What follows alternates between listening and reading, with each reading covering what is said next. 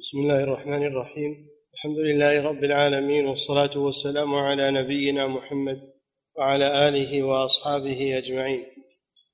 أما بعد قال المؤلف رحمه الله تعالى باب كراهية باب كراهية النوم قبلها والسمر بعدها إلا في مصلحة. بسم الله الرحمن الرحيم. الحمد لله رب العالمين صلى الله وسلم على نبينا محمد وعلى آله وأصحابه أجمعين. هذا يتعلق بصلاة العشاء.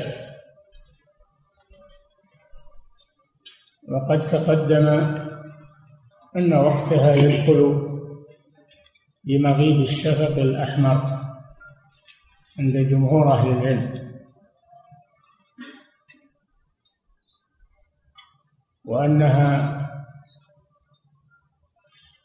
تؤخر مع الإمكان إلى ثلث الليل. هذا أفضل إذا تيسر. وإذا ترتب على ذلك مشقة على الناس فإنها تعجل في أول وقتها طلبا لراحة الناس.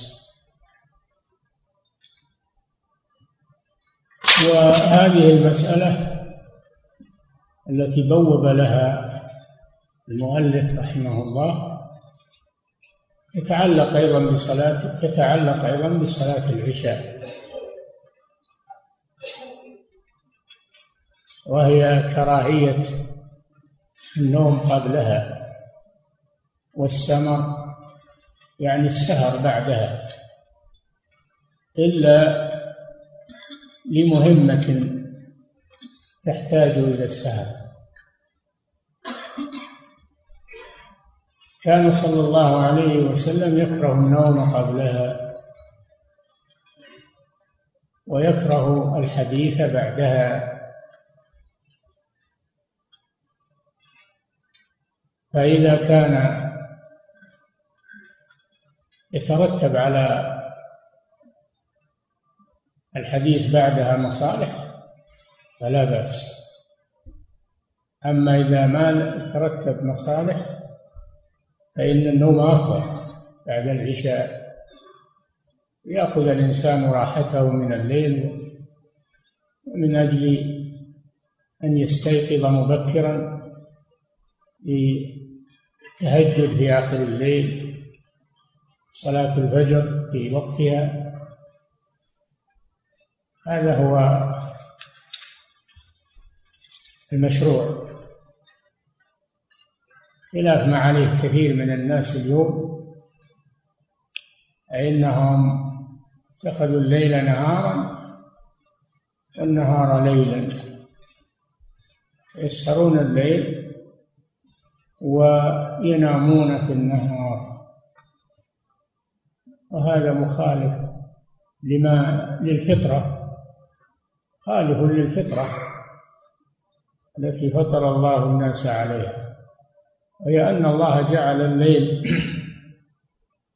سباتا نوما راحة وجعل النهار معاشا طلبا للمعاش طلب للرزق الأعمال هم عكسوا الآن.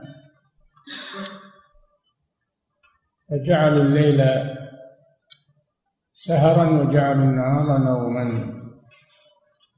وترتب على ذلك الكسل عن العبادة أو تضييع العبادة تعطيل المصالح إلى غير ذلك من الأضرار نعم. باب كراهية النوم قبلها والسمر بعدها إلا في مصلحة عن أبي برزة الأسلمي رضي الله عنه أن رسول الله صلى الله عليه وسلم كان يستحب أن يؤخر العشاء التي يدعونها العتمة وكان يكره النوم قبلها والحديث بعدها رواه الجماعة. يستحب أن يؤخر العشاء هذا سبق. إن تاخيرها إلى ثلث الليل مع الإمكان أفضل. هذه مسألة يسمونها العتمة يسميها الأعراب. العتمة العتمة الظلمة والنبي صلى الله عليه وسلم أمر أن تسمى العشاء بدل العتمة. نعم. والمسألة التي تتعلق بهذا الباب أنه كان يكره حديث قبلها النوم قبلها قبل العشاء. لأن هذا يكسل عن صلاة العشاء وربما ينام عنها ويستمر نائما. أو يؤخر الجماعة يتأخر عن الجماعة صلاة الجماعة يترتب على النوم قبلها ترتب عليها مضار دينية والسمر وهو السهر بعدها لأنه يكسل عن صلاة الفجر ويفوت صلاة الليل. نعم. وعن ابن مسعود رضي الله عنه قال جدب لنا رسول الله صلى الله عليه وسلم السمر بعد العشاء رواه ابن ماجه وقال يعني زجرنا عنه نهانا عنه. السمر بعد العشاء نهى عنه الرسول صلى الله عليه وسلم. لما يترتب عليه من عدم الاستيقاظ لصلاة الفجر وترك الوتر وترك قيام الليل. نعم. وعن عمر رضي الله عنه قال كان رسول الله صلى الله عليه وسلم يسمر عند أبي بكر الليلة في الأمر من أمر المسلمين وأنا معه. رواه أحمد والترمذي. هذا مخصص للنهي عن السمر بعدها أنه إذا كان لمصلحة للمسلمين فلا بأس بذلك.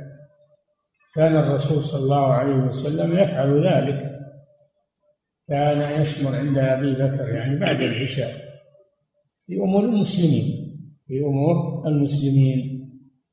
تنظيم أحوال الرعية النظر في المشاكل ولي الأمر. عليه تحملات للرعية. وبحاجة إلى أن يتفرغ لها بعد العشاء ولا مانع من ذلك لأن هذا لمصلحة. إنما الكلام على السمر الذي لغير مصلحة. نعم.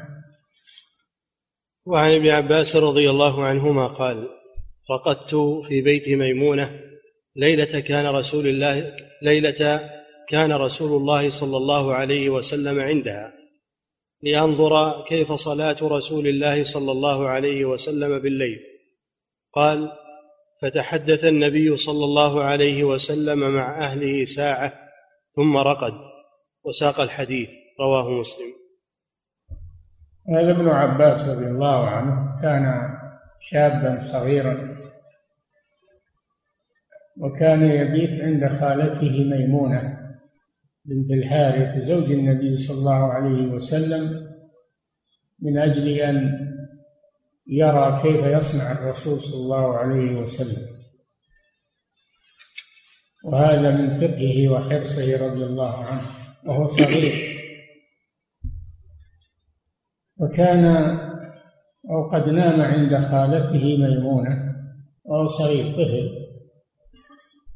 وجاء الرسول صلى الله عليه وسلم في يومها في قسمها تحدث معها ساعة يعني وقتا بعد العشاء. فهذا دليل على أنه لا بأس أن يتحدث. الرجل مع امرأته لا بحسن العشرة ومؤانسة وأن هذا لا ينهى عنه. ثم رقد صلى الله عليه وسلم. ثم قام من الليل وذكر الله وتوضأ. قام يصلي. فقام ابن عباس هذا الطفل رضي الله عنه توضأ. ثم جاء وكبر مع النبي صلى الله عليه وسلم لكنه عن يسار الرسول. فأداره صلى الله عليه وسلم وجعله عن يمينه. صلى مع الرسول صلى الله عليه وسلم صلاة الليل. هذا فيه فضل ابن عباس رضي الله عنه حرصه على طلب العلم وعلى الاقتداء بالرسول صلى الله عليه وسلم. وأكسبه ذلك أن الرسول دعا له لما رأى منه. هذا التوجه الشريف. فدعا له صلى الله عليه وسلم. قال اللهم فقهه في الدين وعلمه التأويل يعني التفسير. فكان حبر الأمة وترجمان القرآن ببركة دعوة الرسول صلى الله عليه وسلم. والسبب في ذلك توجهه رضي الله عنه وحرصه على هذا الأمر. نعم. باب تسميتها بالعشاء وبالعتمة. تسمية هذه الصلاة بالعشاء هذا هو الاسم المستحب. والعتمة هذا هو الأصل لأن العتمة معناها الظلمة.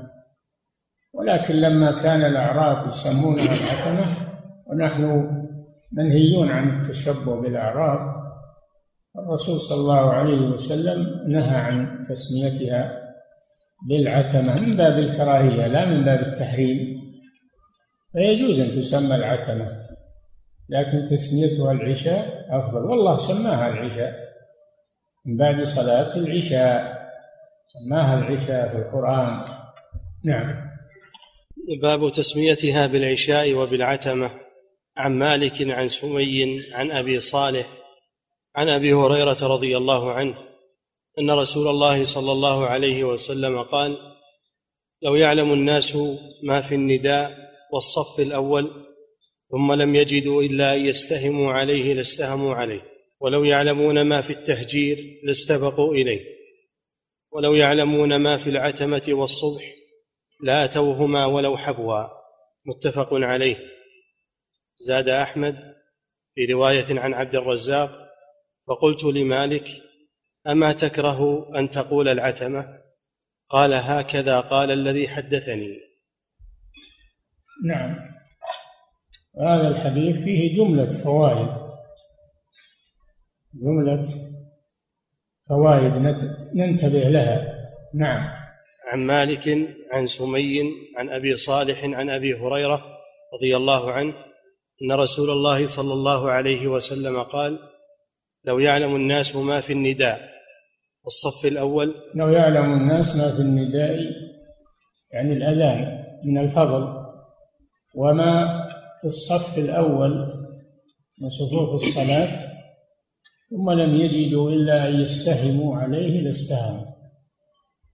ويعلمون ما في الأذان من الفضل.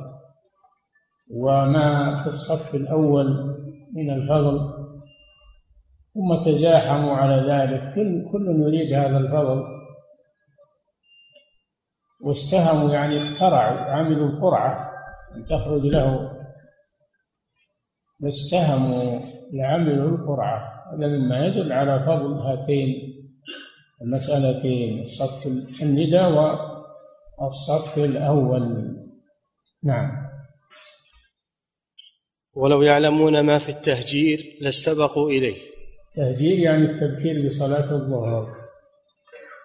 صلاتها إذا زالت الشمس أو زاغت الشمس المبادرة أفضل. إلا في شدة الحر فيستحب الإبراد. دفعا للمشقة عن الناس. نعم. ولو يعلمون ما في العتمة والصبح لا توهما ولو حبوا. ولو يعلمون فضل صلاة العشاء وصلاة الفجر لا توهما ولو حبوا. إذا لم يستطيعوا المشي يأتون يحبون على الأيدي والركب. طلبا للأجر في هاتين الصلاتين. هذا فيه فضل صلاة العشاء وصلاة الفجر على غيرهما من الصلوات. وهما أثقل الصلوات على المنافقين كما قال النبي صلى الله عليه وسلم. فلا يأتي إليهما إلا مؤمن. صادق الإيمان. يطلب الأجر. أما المنافق الذي يطلب الرياء؟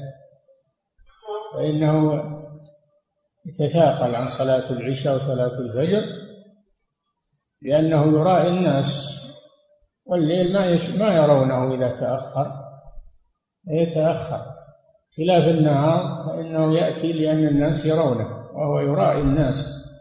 وإذا قاموا إلى الصلاة قاموا كسالى يراءون الناس. ولا يذكرون الله إلا إلا قليلا. والشاهد من الحديث أنه سمى العشاء بالعتمة. لما سئل مالك عن تسميتها بالعتمة قال هكذا. قال الراوي والأمانة أمانة الرواية تقتضي أن يساق بلفظه. دل على جواز تسميتها بالعتمة وأن النهي عن ذلك إنما هو من باب كراهية التنزيه. نعم. زاد أحمد في رواية عن عبد الرزاق فقلت لمالك أما تكره أن تقول العتمة؟ قال هكذا قال الذي حدثني. نعم عبد الرزاق الصنعاني من تلاميذ ابن عباس قد سأل ابن عباس أما تكره تقول العتمة؟ قال هكذا قال الذي حدثني. فهذا فيه الأمانة في الرواية وأن الإنسان الراوي لا يتصرف فيها بل يؤديها كما سمعها. نعم. وعن ابن عمر رضي الله عنهما قال سمعت رسول الله صلى الله عليه وسلم يقول لا تغلبنكم الأعراب على اسم صلاتكم ألا إنها العشاء وهم يعتمون بالإبل. رواه أحمد ومسلم والنسائي وابن ماجه. هذا نهي من النبي صلى الله عليه وسلم أن تسمى صلاة العشاء بالعتمة لأن هذا من تسمية الأعراب. نحن منهيون عن التشبه بالأعراب وبالجاهلية. فهي العشاء كما سماها الله بعد صلاة العشاء. سماها الله بالعشاء وتسمى بالعشاء. سبب أن الأعراب سموها العتمة لأنهم يعتمون بحلب الإبل. يعتمون يتحرون الظلمة وينتظرون الظلمة حتى ما يراهم أحد من المتطفلين. يجون يبون حليب.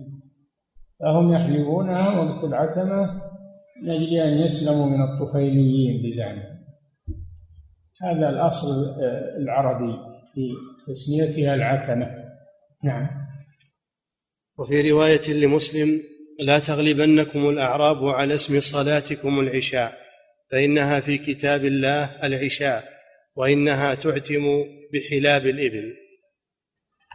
وإن العرب تعتم بحلاب الإبل يحلبونها العتمة يعني الظلمة من أجل أن يسلموا من المتطف من الطفيليين. هذا أصل تسميتها بالعتمة والله جل وعلا سماها العشاء. من بعد صلاة العشاء وحين تضعون ثيابكم من الظهيرة كما في سورة النور. سماها العشاء. التسمية الموافقة لكتاب الله أولى نعم. باب وقت صلاة الفجر وما جاء في التغليس بها والإسفار. وقت صلاة الفجر سبق. أنه يدخل في طلوع الفجر الثاني والبياض المعترض في الأفق الذي لا يأتي بعده ظلمة. بخلاف الفجر الأول الفجر الأول صفته أنه يأتي عمودا يأتي عمودا في الأفق.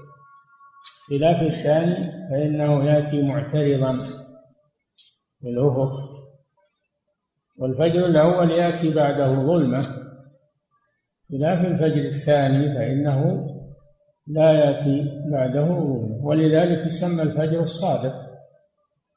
يسمى الفجر الثاني بالفجر الصادق. وهذا هو الذي تجب عنده صلاة الفجر. ويمسك الصائم عن الأكل والشرب عنده الفجر الثاني. نعم. باب وقت صلاة الفجر وما جاء في التغليس بها والإسفار. تغليس يعني التبكير وقت الغلس وهو الظلمة. وقت الغلس وهو الظلمة. وما جاء في الإسفار تأخيرها إلى أن يسفر آه، الجو. جاء هذا وهذا ولكن تغليس هو الأصل وهو الأفضل. وعليه جمهور أهل العلم. نعم. قد تقدم بيان وقتها في غير حديث. نعم في أول كتاب المواقيت وأنه طلوع الفجر الثاني. نعم. وعن عائشة رضي الله عنها قالت كن نساء المؤمنات يشهدن مع النبي صلى الله عليه وسلم صلاة الفجر متلفعات بمروطهن ثم ينقلبن إلى بيوتهن حين يقضين الصلاة لا يعرفهن أحد من الغلس. رواه الجماعة وللبخاري ولا يعرف بعضهن بعضا. نعم. هذا الحديث كن نساء المؤمنات. كن نساء المؤمنات. الأصل كانت نساء المؤمنات. ولكن قال كنا هذا يسمونها لغة البراغيث لغة كلوني البراغيث. أن يؤتى بضمير جمع النسوة أو جمع المذكر قبل أن يأتي الفاعل. هذه لغة لغة لكنها ضعيفة. ومنها هذا كنا نساء المؤمنات. الأصل كانت نساء المؤمنات لكنها جاءت بالرواية بالوجه الثاني في اللغة العربية لا بأس. ونساء المؤمنات من إضافة الموصوف إلى صفته أي النساء المؤمنات. أضيف الموصوف إلى الصفة. نعم. يصلين مع النبي صلى الله عليه وسلم متلفعات أي متلفلفات بمروطهن جمع مرط وهو نوع من الأكسية يلتف به. متلفعات بمروطهن ما يعرفهن أحد. هذا فيه الحجاب للنساء. الذي شق على الغربيين والمستغربين الآن أن أن نساء الصحابة كن متلفعات متلفلفات بمروطهن لأجل الستر حتى في خروجهن إلى المسجد. محل العبادة خرجن متلفعات. كيف بالذي بالتي تخرج للعمل أو تخرج للتجمعات أو الاحتفالات تخرج بدون احتشام والتزام للآداب الشرعية. هذا خلاف ما شرع الله لنساء المؤمنين. كن نساء المؤمنات وصفتهن بالمؤمنات. هذا دأب المؤمنات فيجب على المسلمة أن تلتزم بهذا الأدب. وفيه دليل على جواز خروج النساء لصلاة بحضور الصلاة مع الرجال كنا في صفوف متأخرة كما كانت الصحابيات رضي الله عنهن. قال صلى الله عليه وسلم لا تمنعوا إماء الله مساجد الله وبيوتهن خير لهن أي خير لهن من الصلاة في المسجد فإنها تصلي في بيتها أفضل من أنها تذهب إلى المسجد لأنها في بيتها تتستر وتبتعد عن متابعة الأنظار فهو أستر لها. بيوتهن خير لهن وليخرجن تافلات يعني غير متزينات ولا متبرجات ولا متطيبات. أين هذه الآداب من كثير من نساء المسلمين اليوم؟ وهذا بسبب الجهل من ناحية وبسبب التقليد الغربي من ناحية أخرى. دبت إلينا المدنية الغربية الكافرة فأثرت على نسائنا وعلى شبابنا على مجتمعنا لا حول ولا قوة إلا بالله.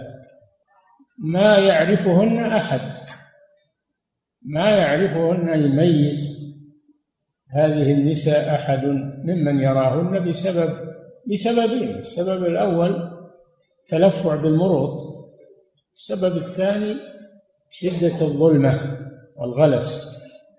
وهذا هو الشاهد أن صلاة الفجر تؤدى بغلس وبظلمة إذا طلع الفجر الثاني يبادر بها.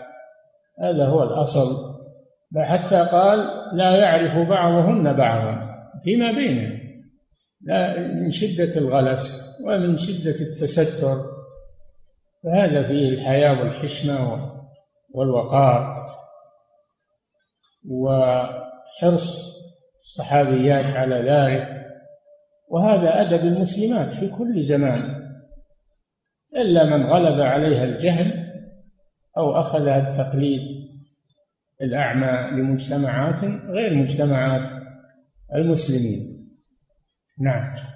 وعن أبي مسعود الأنصاري رضي الله عنه أن رسول الله صلى الله عليه وسلم والشاهد من الحديث التبكير لصلاه الفجر بحيث أن النساء يخرجن ولا يعرفن ولا يعرف بعضهن بعضا من شدة الظلمة. نعم.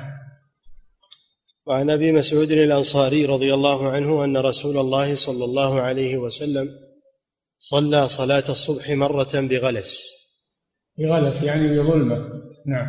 ثم صلى مرة أخرى فأسفر بها. ثم صلى مرة أخرى فأسفر بها. يبين الجواز عليه الصلاة والسلام. ولكن التغليس فيها أفضل وهو الغالب من سنته صلى الله عليه وسلم. نعم. ثم كانت صلاته بعد ذلك التغليس. حتى مات لم يعد إلى أن يسفر. رواه أبو داود.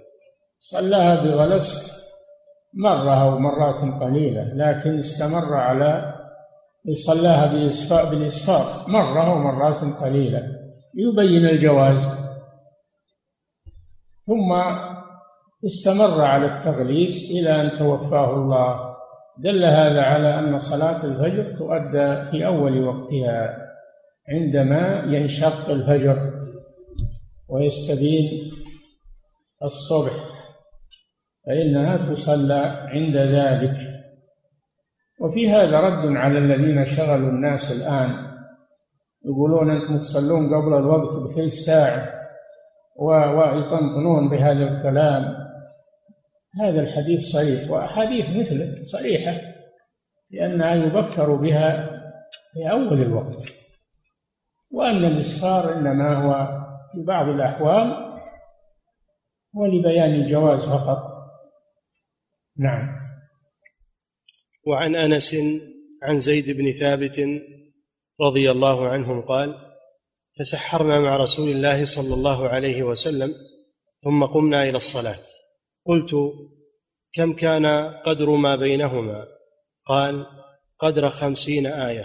متفق عليه. شوف الآن يقول تسحرنا مع رسول الله صلى الله عليه وسلم. ومعلوم أن السحور قبل طلوع الفجر ولا لا؟ قبل طلوع الفجر. فلما تسحروا قاموا إلى الصلاة. قال كم بينهن؟ قال قدر خمسين آية. يعني قدر قراءة خمسين آية. دل على أنه صلى الله عليه وسلم يبادر بصلاة الفجر. لأنه يمسك عن الأكل والشرب عند طلوع الفجر. ولا يتأخر إلا قدر مقدار قراءة خمسين آية. دل على أنه كان يبادر بها بعد طلوع الفجر ولا يتأخر لأن خمسين الآية ما تستغرق وقتا طويلا. حتى قالوا إنه بمقدار الوضوء فقط. قراءة خمسين آية بمقدار الوضوء. فهذا دليل على أن صلاة الفجر يبكر بها عند أول وقتها. وهذه سنة الرسول.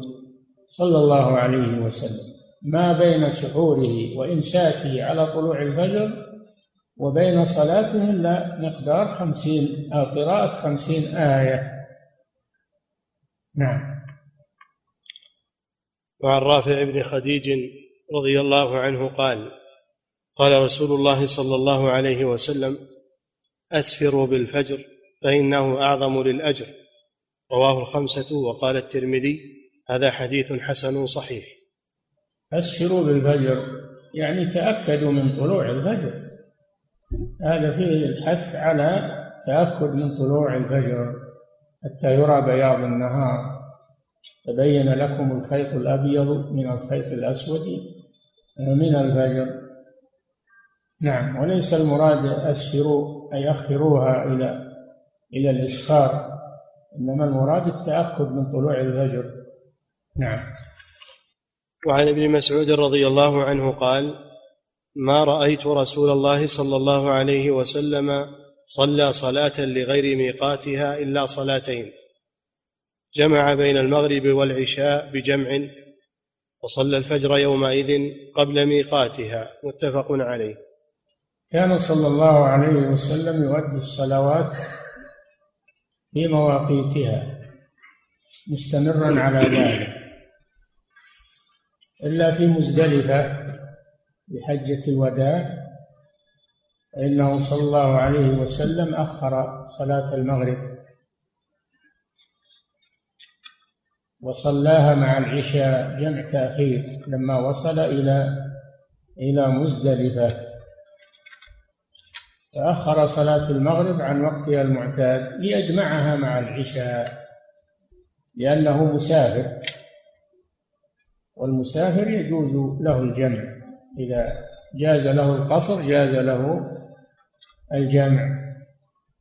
صلاة الفجر الصلاة الثانية صلاة الفجر. بادر بها صلى الله عليه وسلم في أول وقتها في مزدلفة من أجل أن يتفرغ للدعاء بعد الفجر.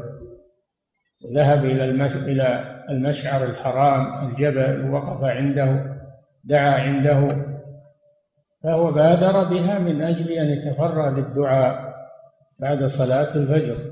فإذا أفضتم من عرفات فاذكروا الله عند المشعر الحرام. فهذا من ذكر الله عند المشعر الحرام. فكان بادر بها لأجل هذا. حتى قال الراوي صلاها قبل الوقت. الرسول ما يصلي قبل الوقت ولكن هذا من شدة التبكير بها. حتى يتوهم من يراها أنه صلاها قبل دخول وقتها. هذا من شدة التبكير بها. نعم. وصلى الفجر يومئذ قبل ميقاتها متفق عليه ولمسلم قبل وقتها بغلس. قبل وقتها يعني بادر بها في أول الوقت. لا أنه صلاها قبل طلوع الفجر. نعم. ولأحمد والبخاري عن عبد الرحمن بن عن عبد الرحمن بن يزيد قال خرجت مع عبد الله فقدمنا جمعا. عبد الله بن مسعود يعني عبد الله يعني ابن مسعود رضي الله عنه. نعم. فقدمنا جمعا.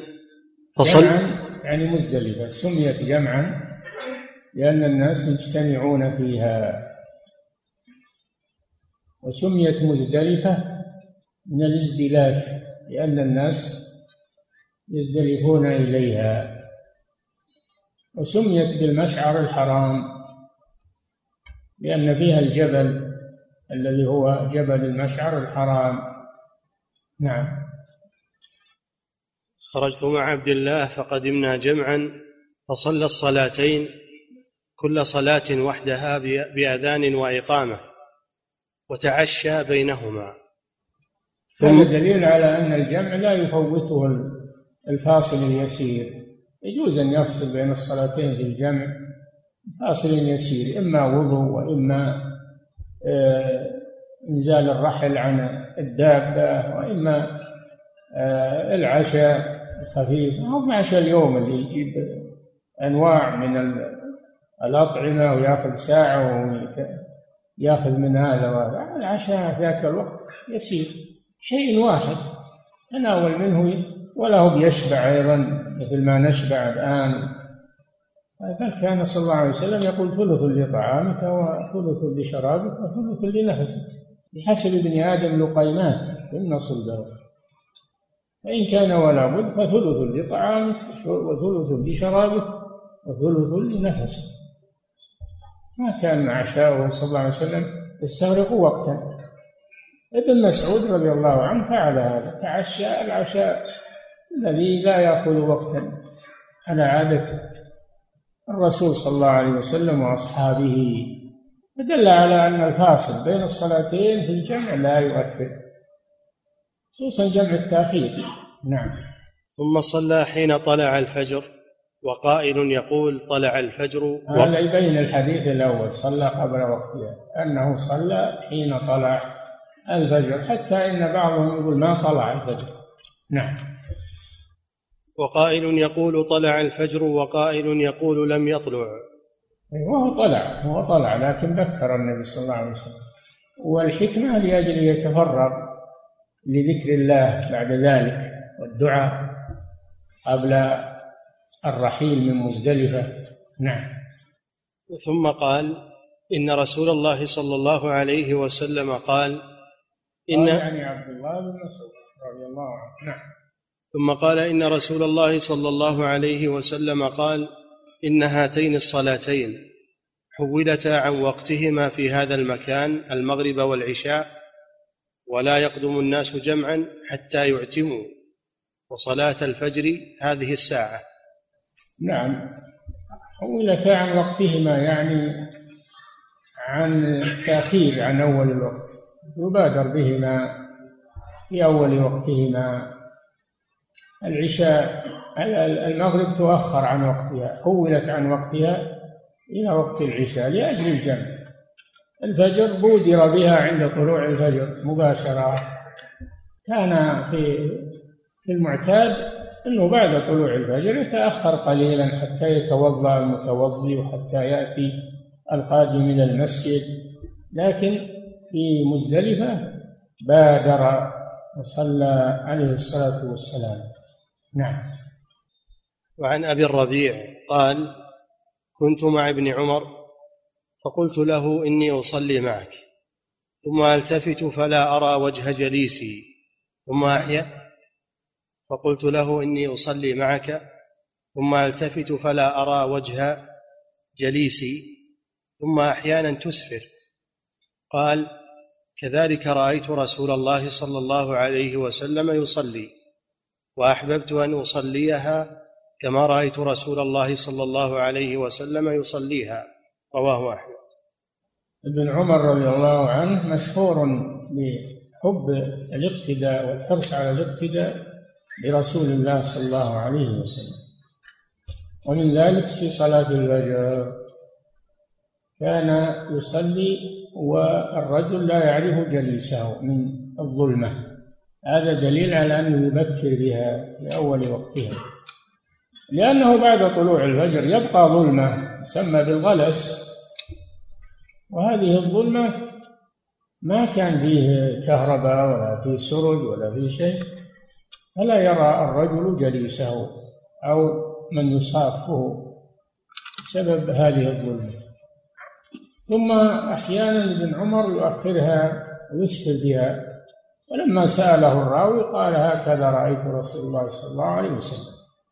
وهذا لا يزيد عن الأحاديث السابقة أن صلاة الفجر يبكر بها وأحيانا تؤخر يسفر بها لكن هذا غير الغالب من السنة.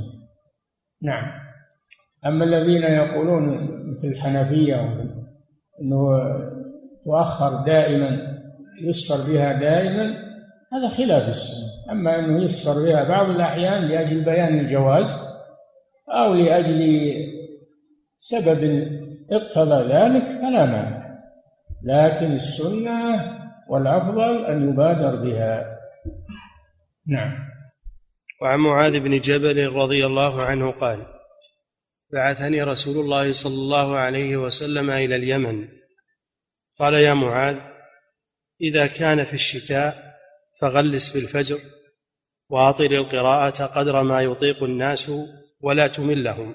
وإذا كان الصيف فأسفر في الفجر فإن الليل قصير والناس ينامون فأمهلهم حتى يدركوا.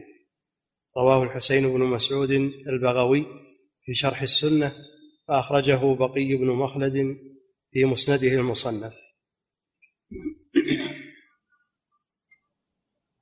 البغوي رحمه الله مشهور صاحب التفسير إمام جليل من أئمة الشافعية وله التفسير المشهور تفسير البغوي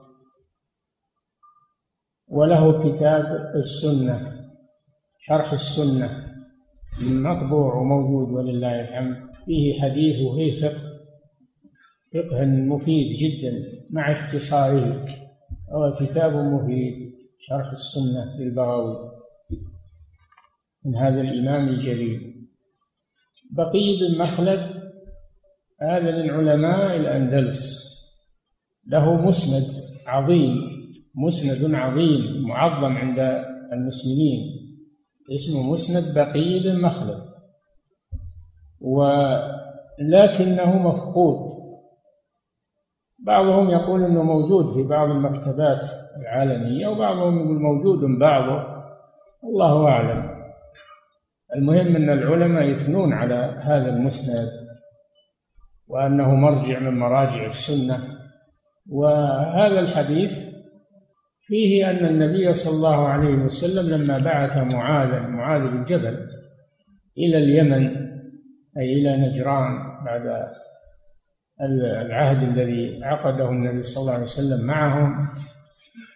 أرسل معاذ بن جبل معلما وقاضيا وداعيا إلى الله. وأوصاه بأنه في الشتاء يبكر بالفجر لأن الليل طويل والناس أخذوا راحتهم. وأما في الصيف فيؤخر فيسفر بالفجر لأن الناس لأن الليل قصير. والناس يحتاجون إلى نوم راحة.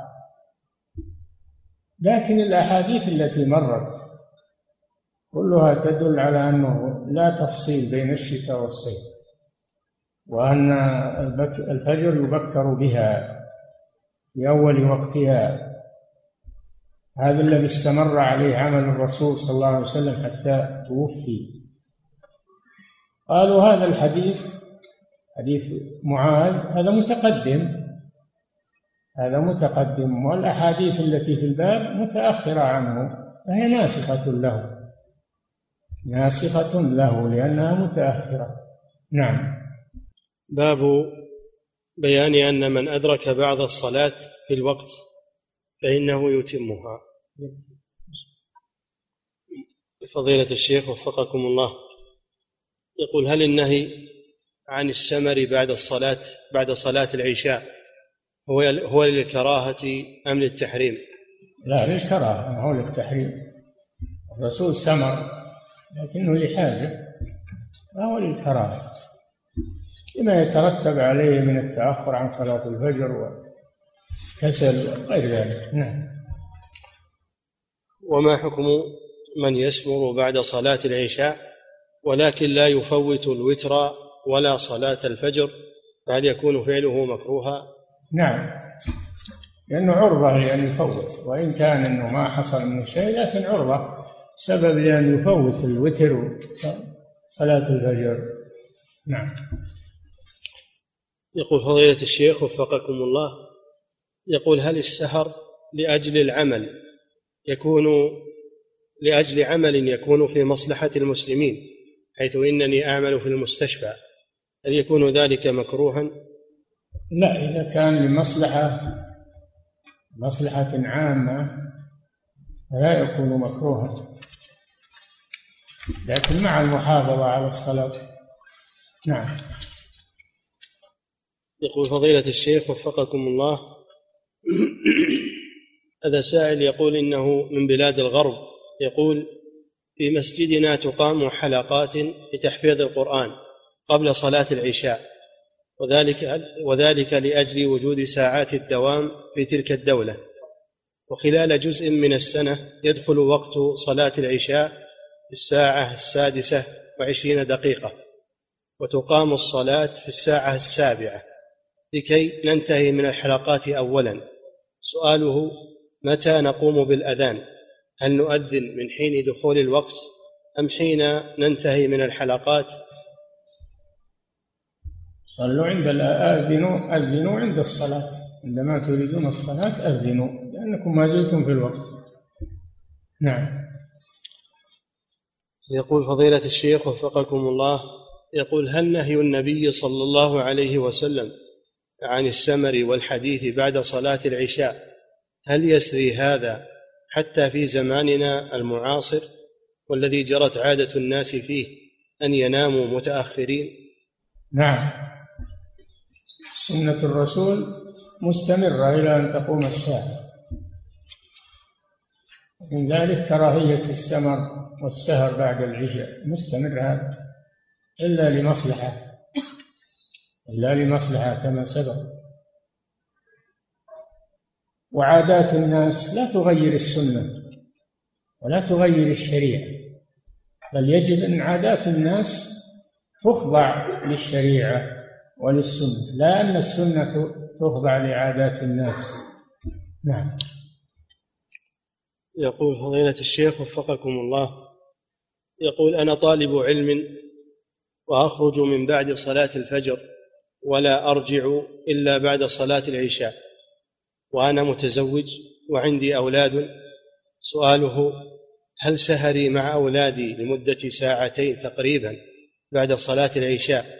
لأجل إرضائهم. يعد مكروها علما أنه لا يوجد لدي غير هذا الوقت.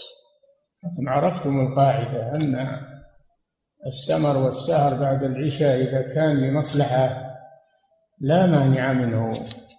لكن على أن لا يفوت عليك صلاة الفجر عن وقتها ومع الجماعة. نعم. يقول فضيلة الشيخ وفقكم الله يقول النهي عن التشبه بالأعراب كالعتمة مثلا. كيف نجمع بينه وبين أخذ اللغة عنهم؟ اللغة ما هي بتشريع يا أخي. الكلام التشبه بالتشريع. ما ما يخالف الشرع. أما اللغة هذه أمر مطلوب. واللغة إنما جاءت عن العرب. وأخذ منهم. وهي ليست تشريعا نعم. فضيلة الشيخ وفقكم الله.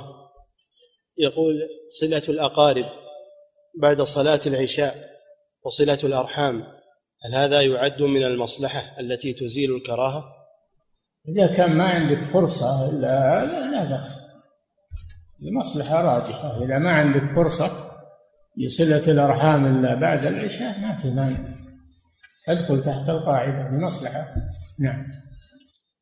يقول فضيلة الشيخ وفقكم الله النهي عن التشبه بالأعراب هل هو على إطلاقه؟ نعم. في أمور الدين والعبادة نعم على إطلاقه. نعم. يقول فضيلة الشيخ وفقكم الله إمام مسجد يقول إنه يريد أن ينسق مع جماعة مسجده. على تأخير صلاة العشاء إلى ثلث الليل تحصيلا للأجر. لا يا أخي ما تخالف البلد. ما تخالف البلد. إذا كان أهل البلد والمساجد يصلون في أول الوقت فلا تخالفهم. تشوش على الناس. نعم. فضيلة الشيخ وفقكم الله هل لفظ العتمة يعتبر من أسماء الجاهلية؟ اي نعم. من تسمية من تسمية الجاهلية. نعم. فضيلة الشيخ وفقكم الله يقول في حديث زيد بن ثابت رضي الله عنه كم كان قدر ما بينهما؟ هل هذا القدر بين وقت الأذان ووقت السحور أو بين طلوع الفجر؟ بين وقت طلوع الفجر ووقت صلاة النبي صلى الله عليه وسلم. هو وقت وقت طلوع الفجر لأن السحور على طلوع الفجر. ينتهي بطلوع الفجر. نعم. فضيلة الشيخ وفقكم الله إذا كان حضور المرأة إلى المسجد أخشع إذا كان حضور المرأة للمسجد أخشع لها من صلاتها في بيتها. فهل نقول إن صلاتها في المسجد إن صلاتها في المسجد أفضل؟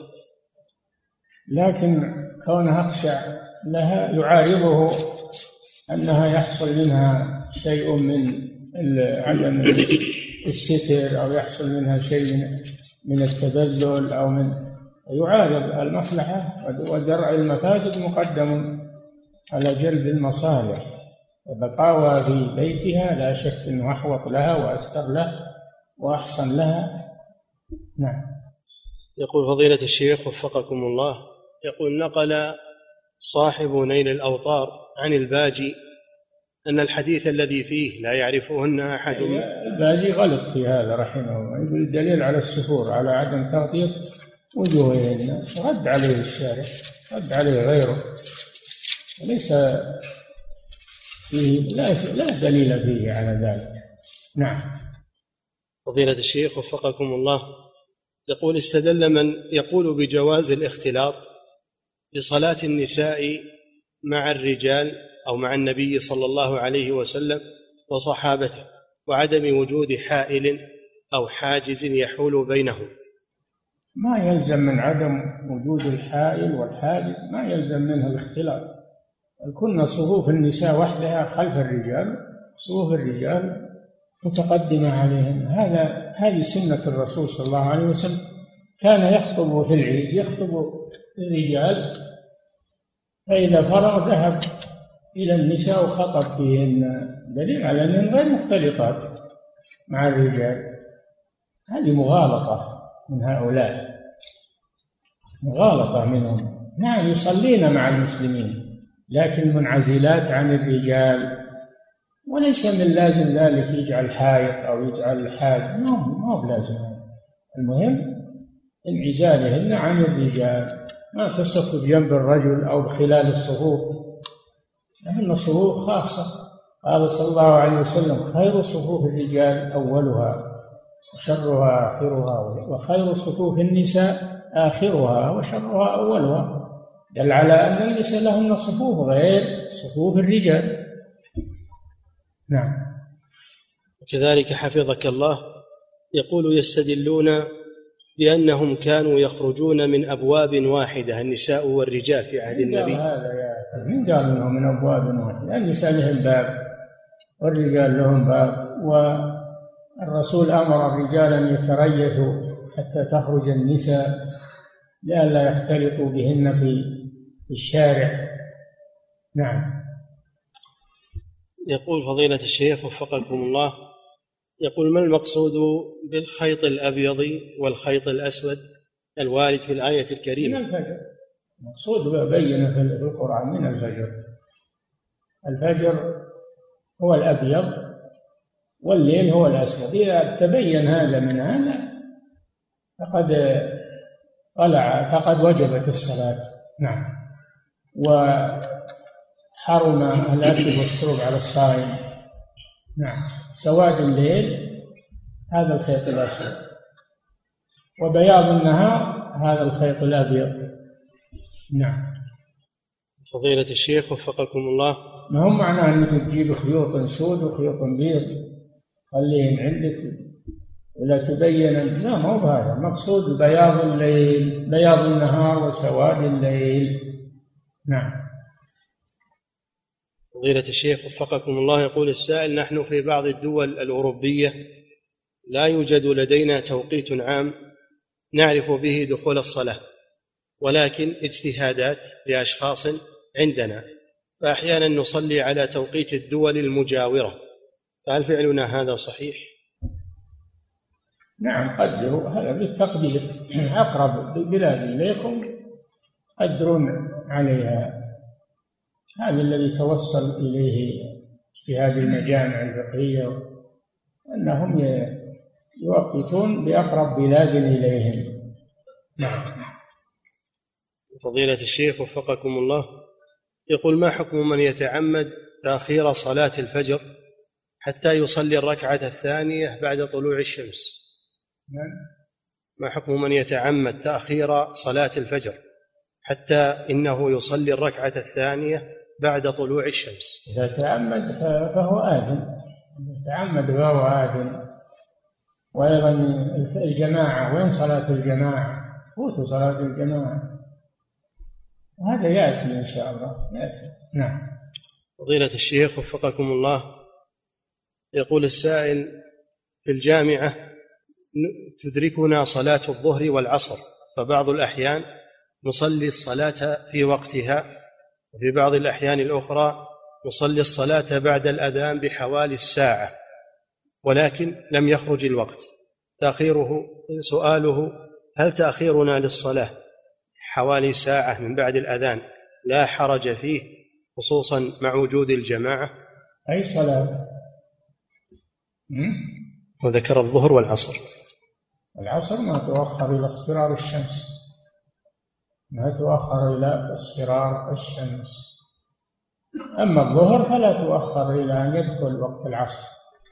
ما تؤخر إلى أن يدخل وقت العصر. نعم.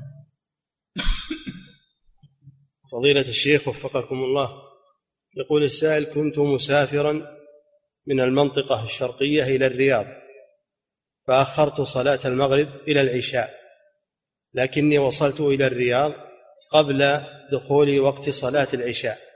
سؤاله هل يجب علي قصر الصلاة أم إتمامها؟ لا يجب عليك إتمام الصلاة. وتصلي المغرب. إذا وصلت قبل دخول وقت العشاء صلي المغرب في آخر وقتها. ولا تأخرها تقول بجمعها مع العشاء. لأنه ما زال وقتها باقيا وأنت وصلت الآن. صلي المغرب. إذا دخل وقت العشاء صلى العشاء في وقتها.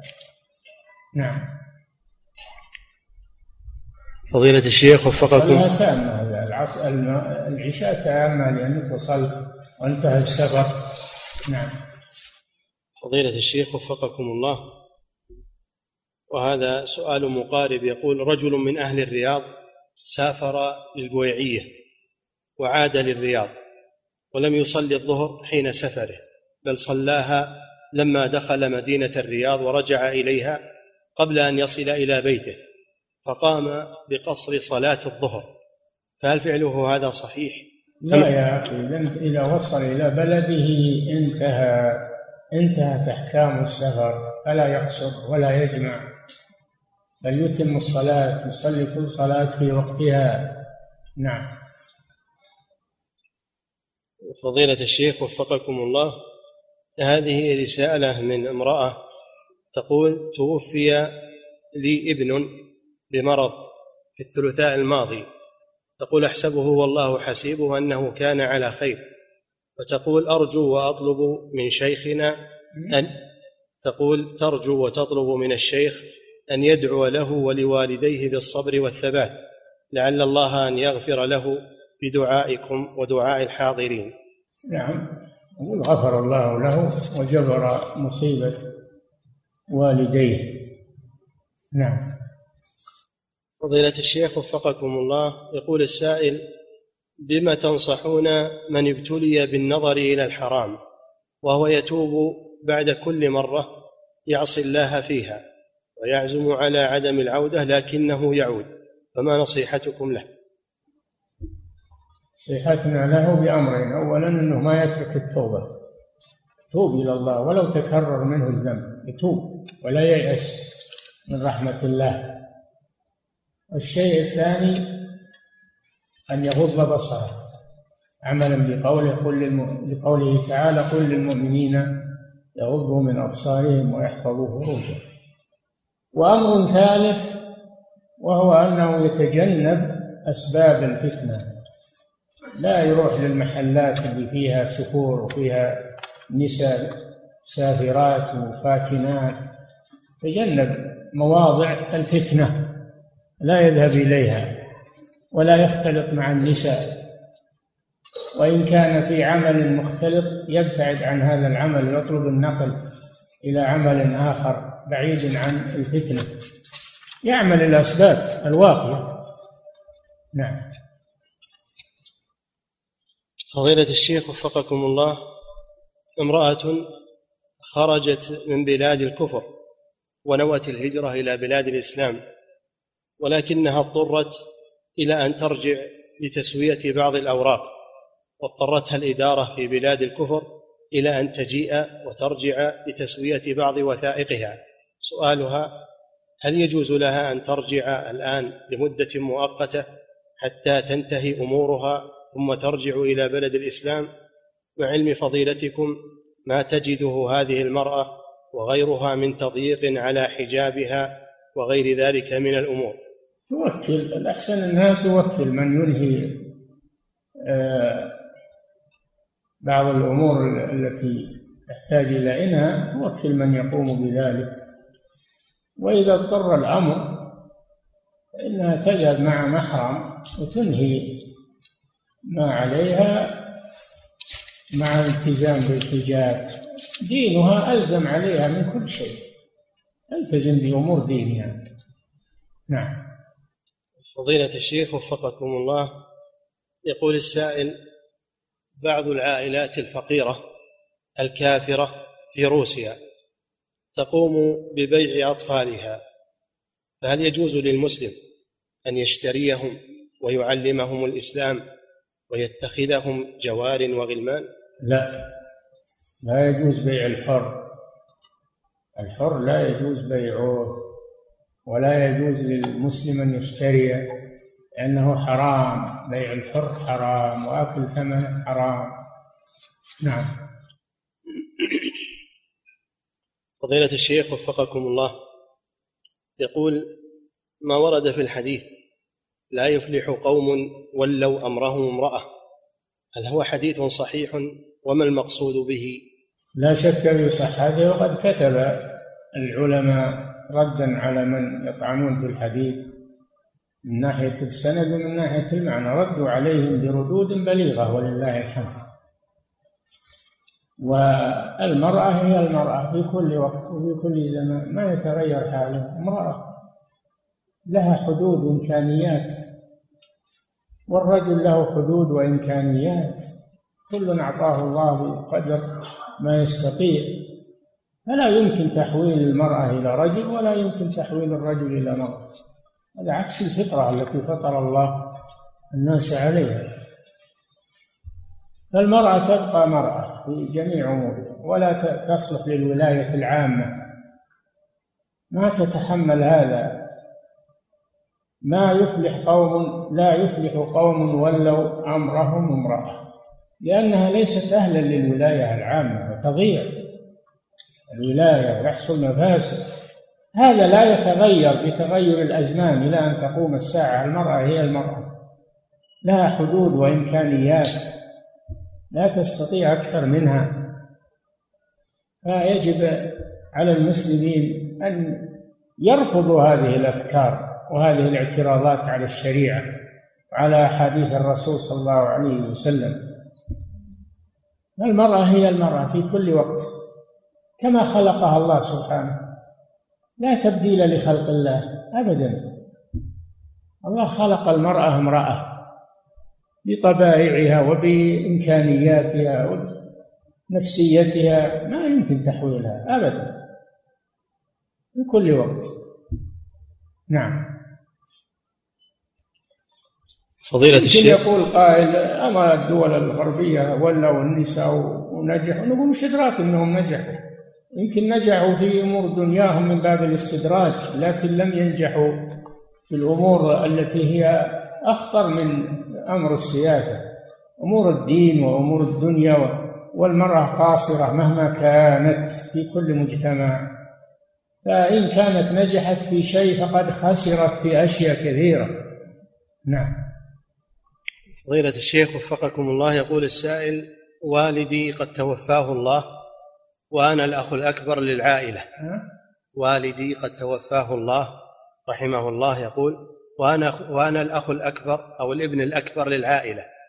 ووالدتي تريد أن تذهب بأخواتي لبعض حفلات الزواج التي تحتوي على منكرات فأمنع أخواتي من ذلك فتغضب علي الوالدة وأحيانا تدعو علي.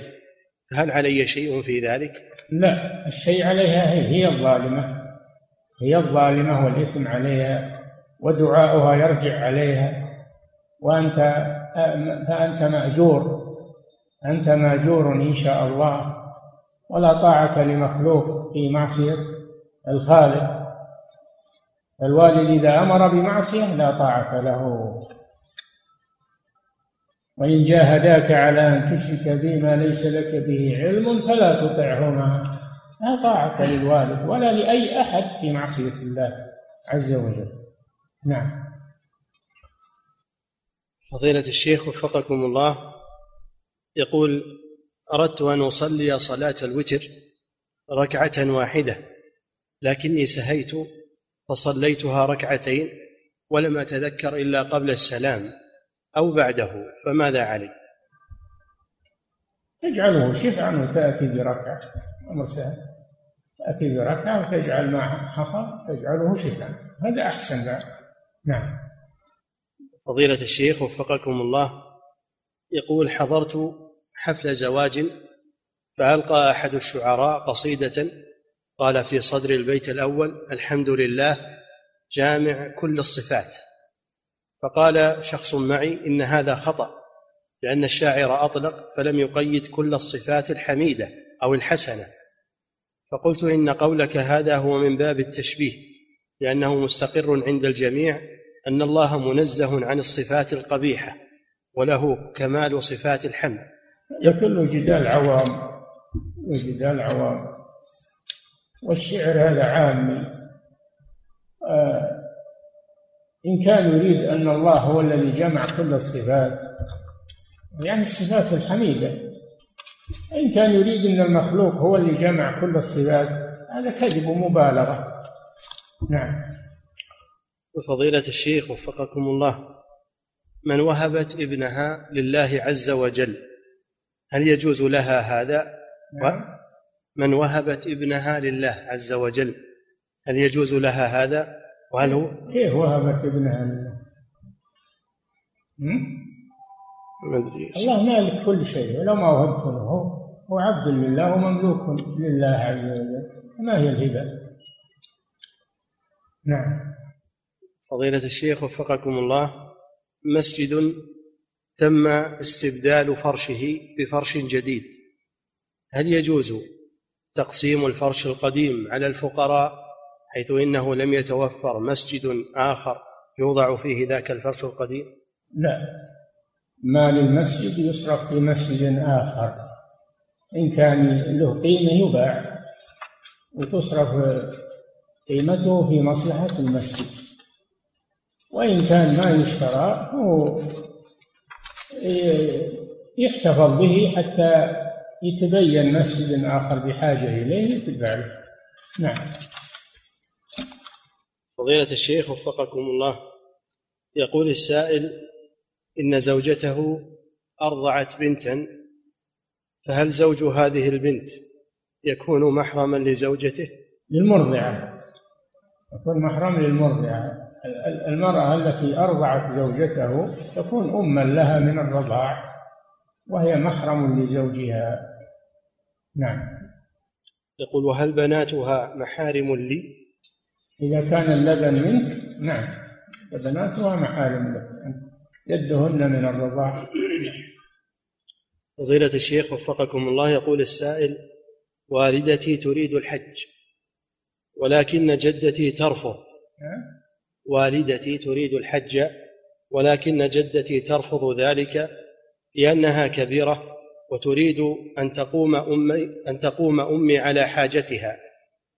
وجدتي عندها من يقوم بها حتى تعود الوالدة. فما الحكم في ذلك؟ الحكم أنها لازم تقنع.